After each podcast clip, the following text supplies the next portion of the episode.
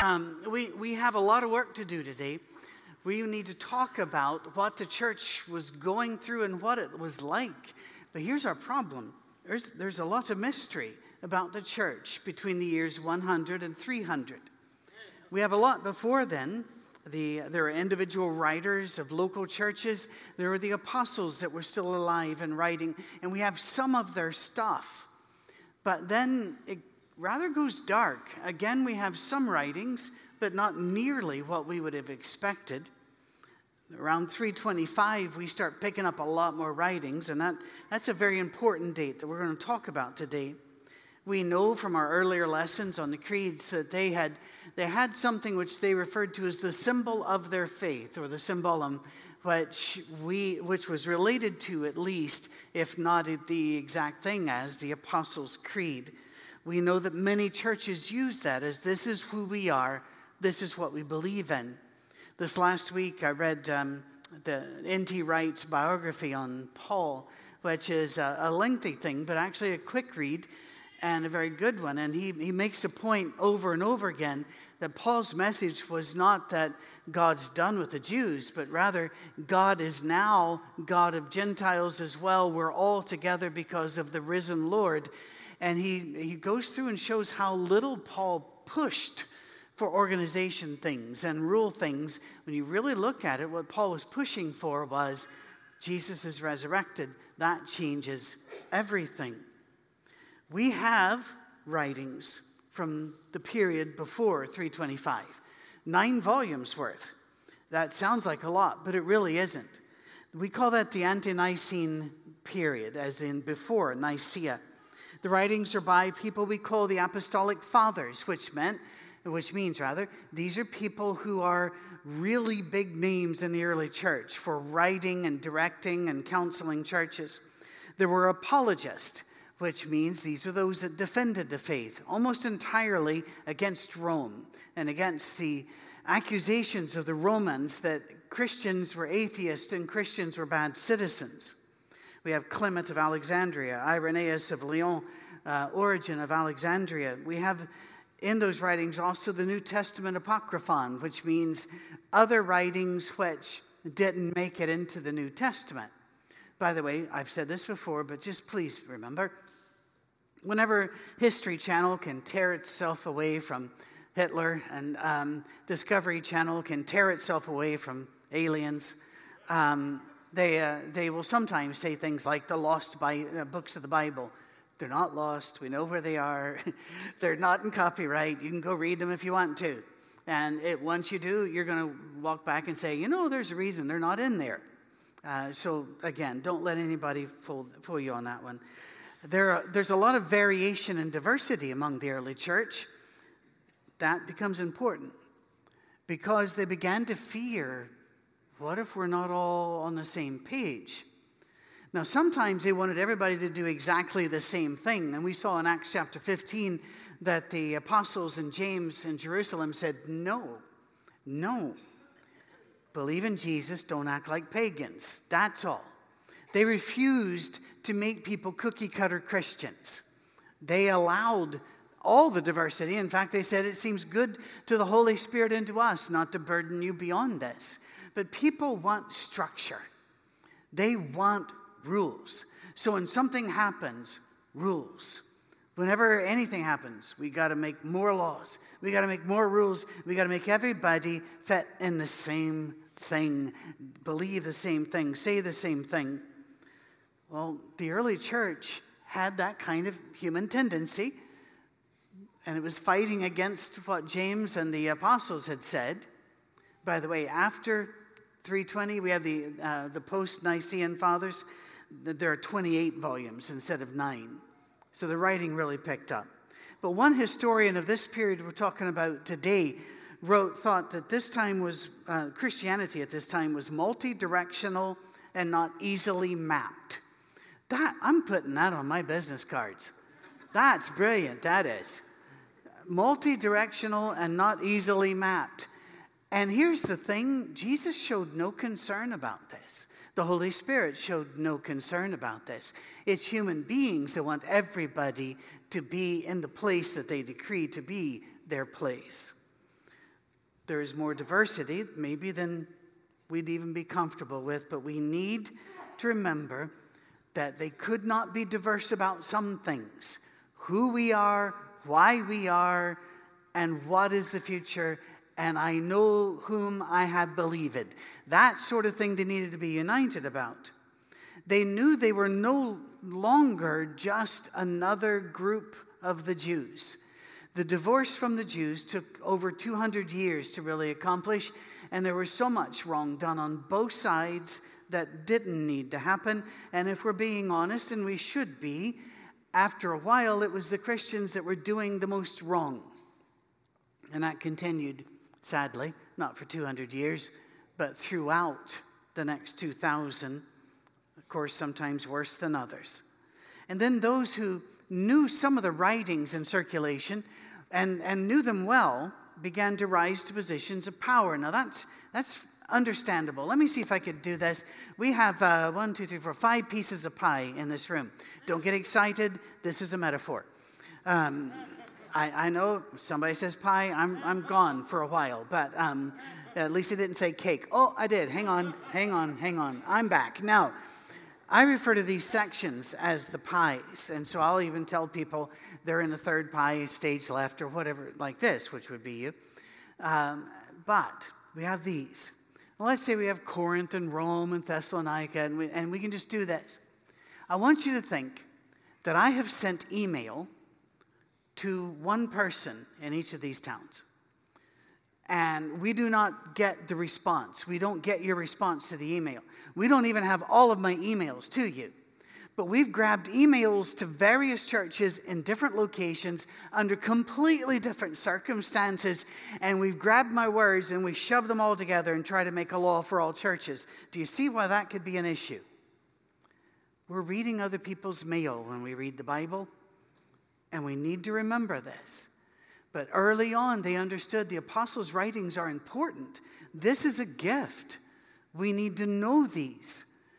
Some of them end suddenly. Mark seems to end in an odd place. The book of Acts, if you've never paid attention to it, leads right up to a big drama and then goes silent, leading some to believe, some scholars to believe. Luke wrote his gospel, Luke and Acts, as a defense for Paul to use in court in Rome. And that's why it ended where it did, because that's where Paul was. But there are other one things, you know, John ends and then he starts again. And we, we look at all of this and we go, well, this, you know, who has them all? Well, some had more than others. And they began to be looked upon as very important. Of course they would. They, later on, the name bishop was given to them. Now, that's a name we find in Scripture. It may not be in your Bible, but that's because English has a bunch of words for it. We, the people here we call shepherds, can also be called bishops. They can also be called pastors, elders, presbyters. These are all appropriate biblical names, sometimes translated that way, sometimes not. But these bishops in the 200s, late 100s, all the way up through uh, the, the 200s, were, were different. They were a group of men, I'm going to start with that, the group of men over lots of churches. For example, Paul would write not to the church in Corinth that meets at this street, he said the church at Corinth. They were meeting all over Corinth. And so these were a few men that were over many scattered congregations in one local area. And as often happens, while it started off with some men, one man starts to get more power, maybe, maybe sincerely, and with kindness because he's the guy that knows the books better and he's better at it than the others. Sometimes that was true. Sometimes it was a power game. I don't, when you read history, it's really hard to judge who's who. So I just say, just be aware. Some of them had good intentions, and because they're human, probably some people did not.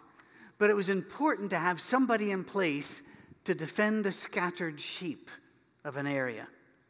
Before we get all excited and start to criticize these churches for doing something unbiblical, we need to remember several things. One, they didn't have a Bible. How were they to know how we would interpret the books that we would eventually get one day.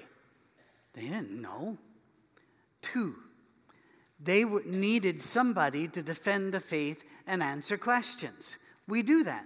Have you ever been in a group and one of the first things the group does is they elect a leader?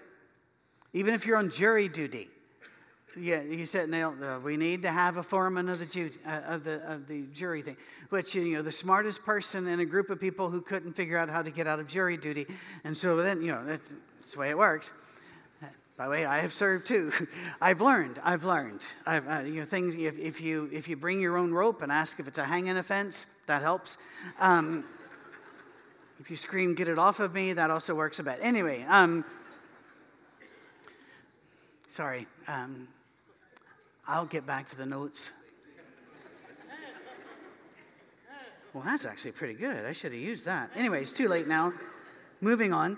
They didn't know any rules for governance. Now, some of us grew up with a film strip series, and kids, I just don't have time to explain this. There, we didn't have color TV at the time, and there was this little uh, petroleum based product that we would put in a projector. And no, it wasn't a movie. We weren't there yet, but we would click, and, and, the, and the picture on the wall would change, and we were all like cavemen going, ooh. You know, it was very, it was very good. And for its day, it was very powerful. If you remember, the fifth one of the five explained why all these churches were dead wrong and not biblical because they allowed one man to elevate a. They didn't have those books. It's completely wrong historically. They didn't understand. They did what was natural. They also did not look at this as their law. Jesus was their law. His life, his example, his teachings. This was our story, our narrative. And that terrifies some people because they think there will be absolute pandemonium. And no, what happened when everybody grabbed the Bible and tried to make it a rule book? We split and we split and we split because we're all interested in different rules, aren't we? And we all circle different passages. But if we have one Lord, then we can read our story. We can understand our story. God has, hang on, we do not have seatbelts in the pews, but beyond the building, beyond the building may, may supply four port harnesses for people later. They did not believe that God made these rules, and God in our narrative has often taken things he did not come up with he did not give them orders about. And when they did it, blessed them anyway, even when it was something God wished they wouldn't do. Now, there's a shocker, because I grew up that God was always in Nadab and Abihu mode. If you don't know your Bibles, shame on you, it's a good story. Where uh, Nadab and Abihu, by the way, were thugs. If you read scripture, this was not a bad day for them. They were thugs that were also priests, and they had misused women. They were chronic uh, uh, drunks. And so when it says they brought in strange fire, this was an act of rebellion. This was their lifestyle. If you look in a chapter, some other people who did the same thing were forgiven, but Nadab and Abihu were struck down with fire from heaven because it was their attitude was just awful. It was off the charts. And I grew up thinking if you did anything wrong, you were gone. Now, in our church, you weren't allowed to clap because, I'm not making this up, drums are nothing more than stretched skins, and so you are doing the same thing as adding an instrument. Yeah, there we go. Anyway, I was in the city of Columbus, Ohio. I had gone to visit, and uh, I was going to do a youth rally for about 1,500 kids, they expected. I was upstairs. I told you the story before, so I'll make it quick. And I got a call from the, the, the wee young lady down, uh, the hotel clerk and she said, There's some men here would like to talk to you. They are elders. Does that mean something to you? And I went, eh, it does, yeah. And she goes, Should I send them up? I said, No, no. Do not let them know what room I'm in. I'll come down. So we, we I, I, went down, and they, there's a little breakfast nook which wasn't being utilized, so we off went there. And uh, these men weren't bad men, they were just concerned men. And they sat down and they said, We've been having trouble with youth rallies and division and the like. And I went, Oh, that's, that's terrible, sorry. And they said, we, we would like to enlist your help to make sure things go smoothly. And I went, Okay, what, what do you need from me? And they said, Well, how can we make sure that there's no clapping? Now, this is when all of my years of education paid off because I, I used to be a shrink and you had to be trained not to let your face do anything. So I'm just looking at him and I was, well, snipers. I wasn't, I wasn't thoroughly trained. That little tongue made it past the cage of teeth that God had designed for it. And there was a jailbreak. And they looked at me and I said, No, it would work. First couple people do this and oof, they're off the pew. And I tried to talk to them about the absurdity of this, but they decided to pull their kids. And the whole youth rally wasn't on clapping, it was on how to keep yourself sexually pure in a world that isn't. But their kids didn't get to hear that because somebody might clap. I was raised in that. I understand that. And I believe that they did that with the best of intentions, but they were wrong. The Bible didn't give us rules like that. And God blesses things sometimes that He didn't even like. He enters into a plan. How about this? 1 Samuel chapter 8. Uh, uh, all the elders of Israel gathered together and came to Samuel at Ramah. They said to him, You are old. That's a great way to start the conversation. You are old, and your sons do not follow your ways. Now, appoint a king to lead us, such as all the other nations have. But when they said, Give us a king to lead us, this displeased Samuel. So he prayed to the Lord, and the Lord told him, Listen to all that the people are saying to you. It's not you they have rejected, but they have rejected me as their king as they've done from the day I brought them up out of Egypt until this day, forsaking me and serving other gods, so they are doing to you. Is it, is it very plain? God does not approve of the king idea at all. In fact, he even gives warnings to them. Let's bring up the next one. But the people refused to listen to Samuel. No, they said, we want a king over us. Then we'll be like all the other nations, with a king to lead us out and to go out before us and fight our battles. When Samuel heard all that the people said, he repeated it before the Lord. I love that. Like, God, I don't know if you're at the meeting. Um, I took copious notes, so I'll, I can't show up. The Lord answered, Listen to them and give them a king. And Samuel said to the Israelites, Everybody go back to your own town. What did God do? He told them in that chapter, You don't want a king. This is a bad idea. This is wrong. You are rejecting me. But when they insisted on the king, he said, Okay. But not only this, he didn't just say, okay, and I'm, you're going to find out you're in big trouble and like. No, he entered into the plan and he chose their first two kings. If you noticed, God picked them. Kind of like, okay, if this is the way you want to work with it, we'll work with what you want. God actually is involved in a cosmic dance with us and allows us to do things that he doesn't think are wise, but if this is the way we need to go, He's going to work with us. He's not setting us a trap. He's not Thor or, or Odin that wants to trick and hurt human beings. He loves us. But, you know, it's kind of like if, your if your child comes to you and goes, I want to go to college, and you're saying, hey, great idea. And they say, um, I want to go to this school, and you're thinking, absolutely wonderful. And they say, I'd like to major in French medieval poetry. And you're going, you know, it would be faster if we went in the backyard and just burned the money. Um, um, but after a while, you say, you know something, there, there's one job in that in, on the planet, and you could get it. So we work with them. We work with, and, and we're looking forward to seeing them when we go shop at Walmart. We're happy. We, we will. I like Walmart. Go on. You know, anyway, meet all of the liberal arts majors. And anyway, um, the, uh, thank you. One person got that. Thank you. Um, anyway, another example of God endorsing this is the synagogue. That whole idea of we will get together and we will discuss and worship in our individual towns rather than going to the temple. Well, they couldn't go to the temple for a long time, they were in captivity. But so they developed these synagogues, which is just a fancy word, by the way, it means congregation. And so they, but when they came back together, God brought them back together. A temple was built. They kept going to the synagogues. And guess what?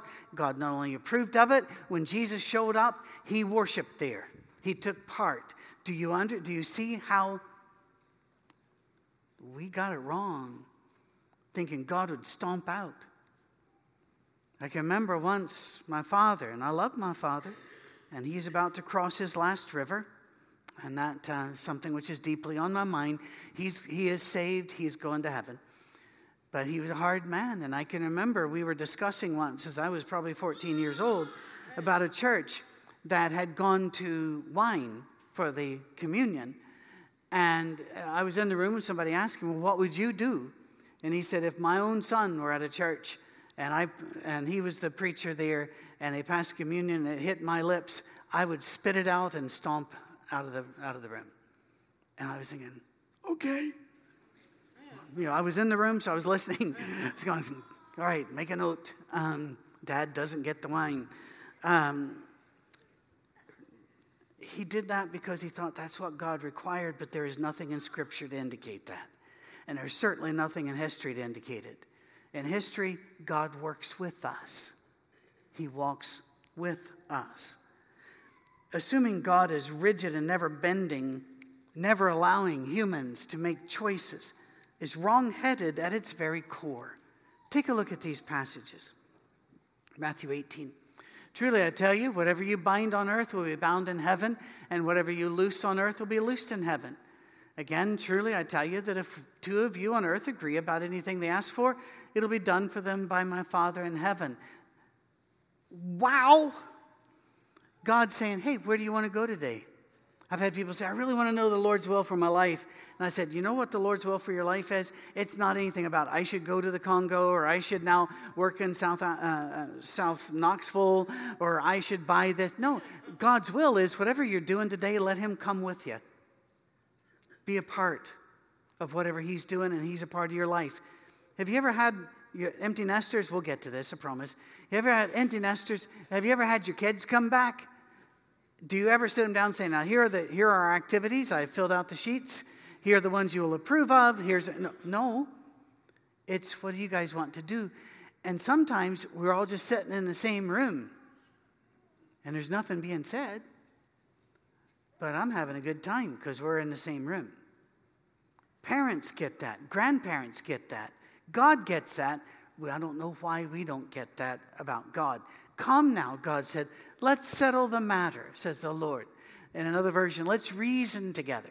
Though your sins are like scarlet, they'll be white as snow. Though they are as red as crimson, they shall be like wool. In other words, yeah, there are problems, but when you're with me, I won't condemn you. I don't condemn you. I see you.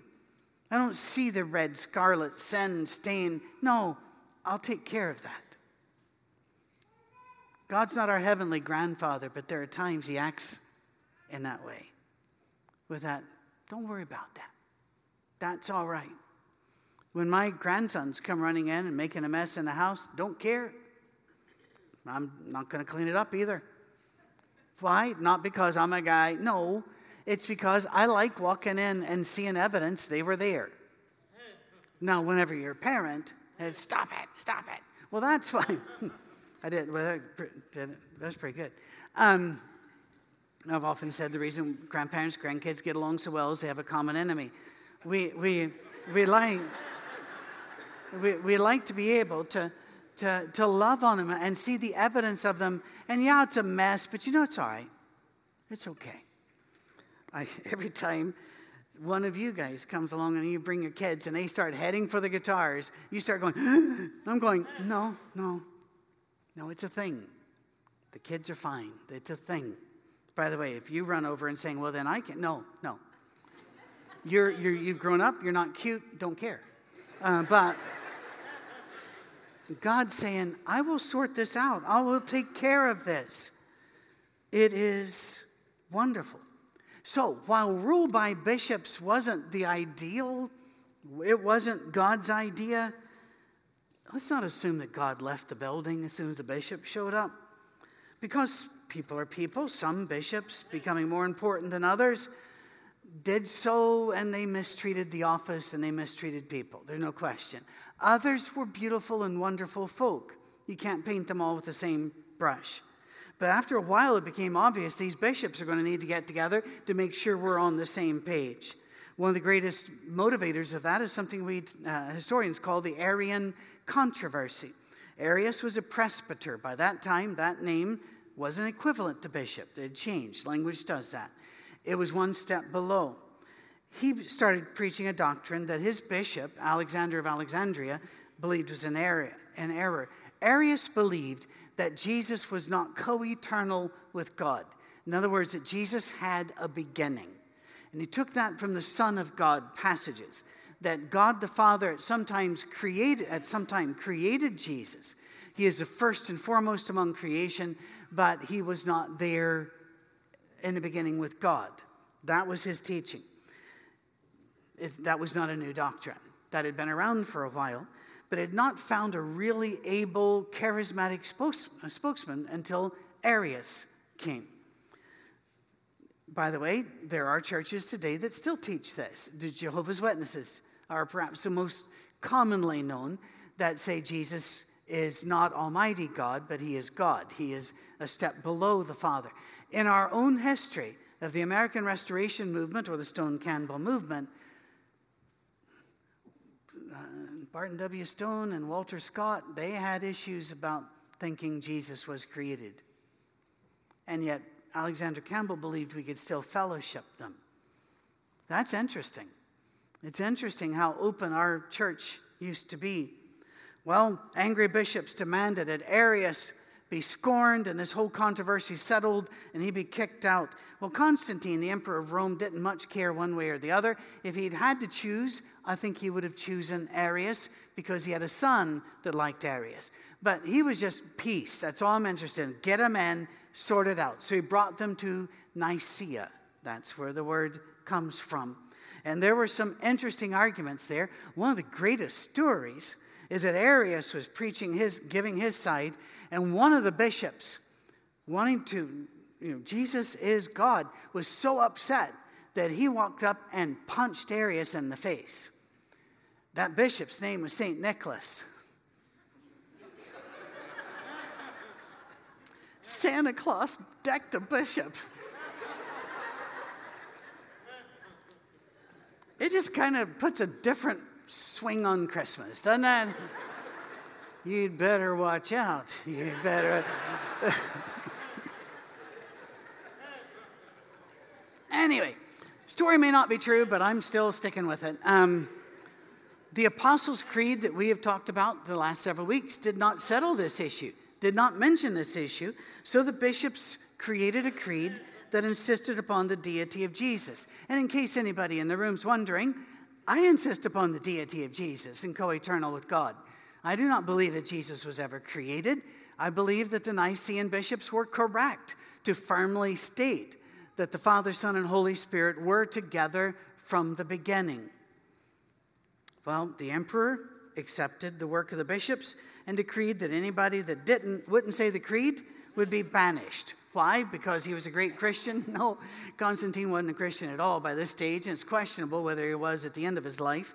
This, he just wanted order. That's all.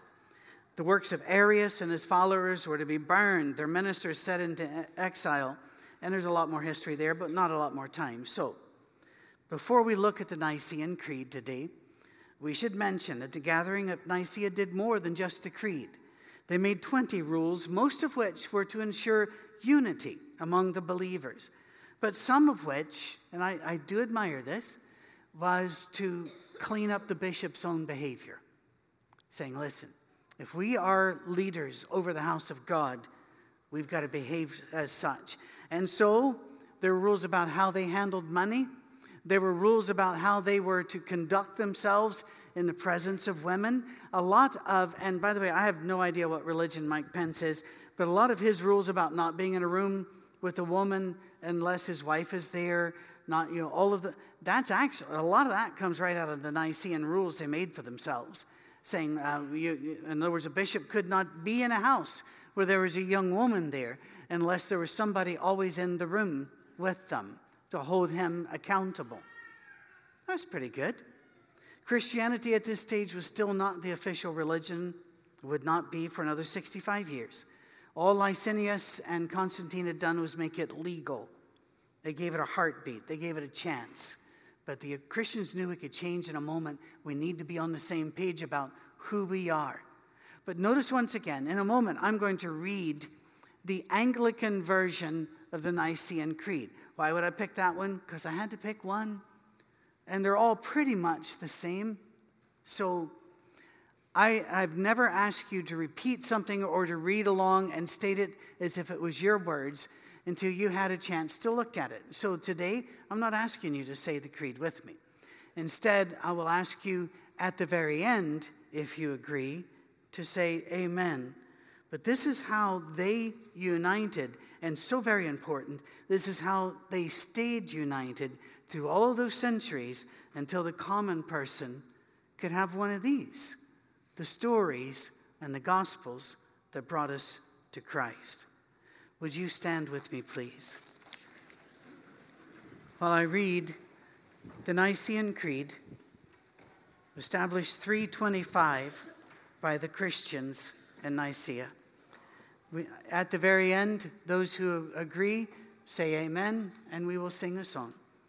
We believe in one God, the Father, the Almighty, maker of heaven and earth, of all that is seen, of all that is seen and unseen. We believe in one Lord, Jesus Christ, the only Son of God, eternally begotten of the Father, God from God, light from light, true God from true God, begotten, not made, of one being with the Father. Through him all things were made. For us and for our salvation, he came down from heaven by the power of the Holy Spirit. He became incarnate from the Virgin Mary and was made man. For our sake, he was crucified under Pontius Pilate. He suffered death and was buried. And on the third day, he rose again in accordance with the scriptures. He ascended into heaven and is seated at the right hand of the Father. He will come again in glory to judge the living and the dead, and his kingdom will have no end.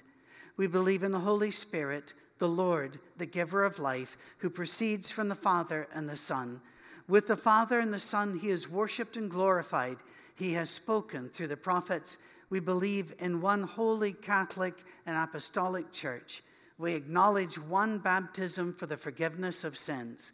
We look for the resurrection of the dead and the life of the world to come. And all who agree say, Amen. Amen.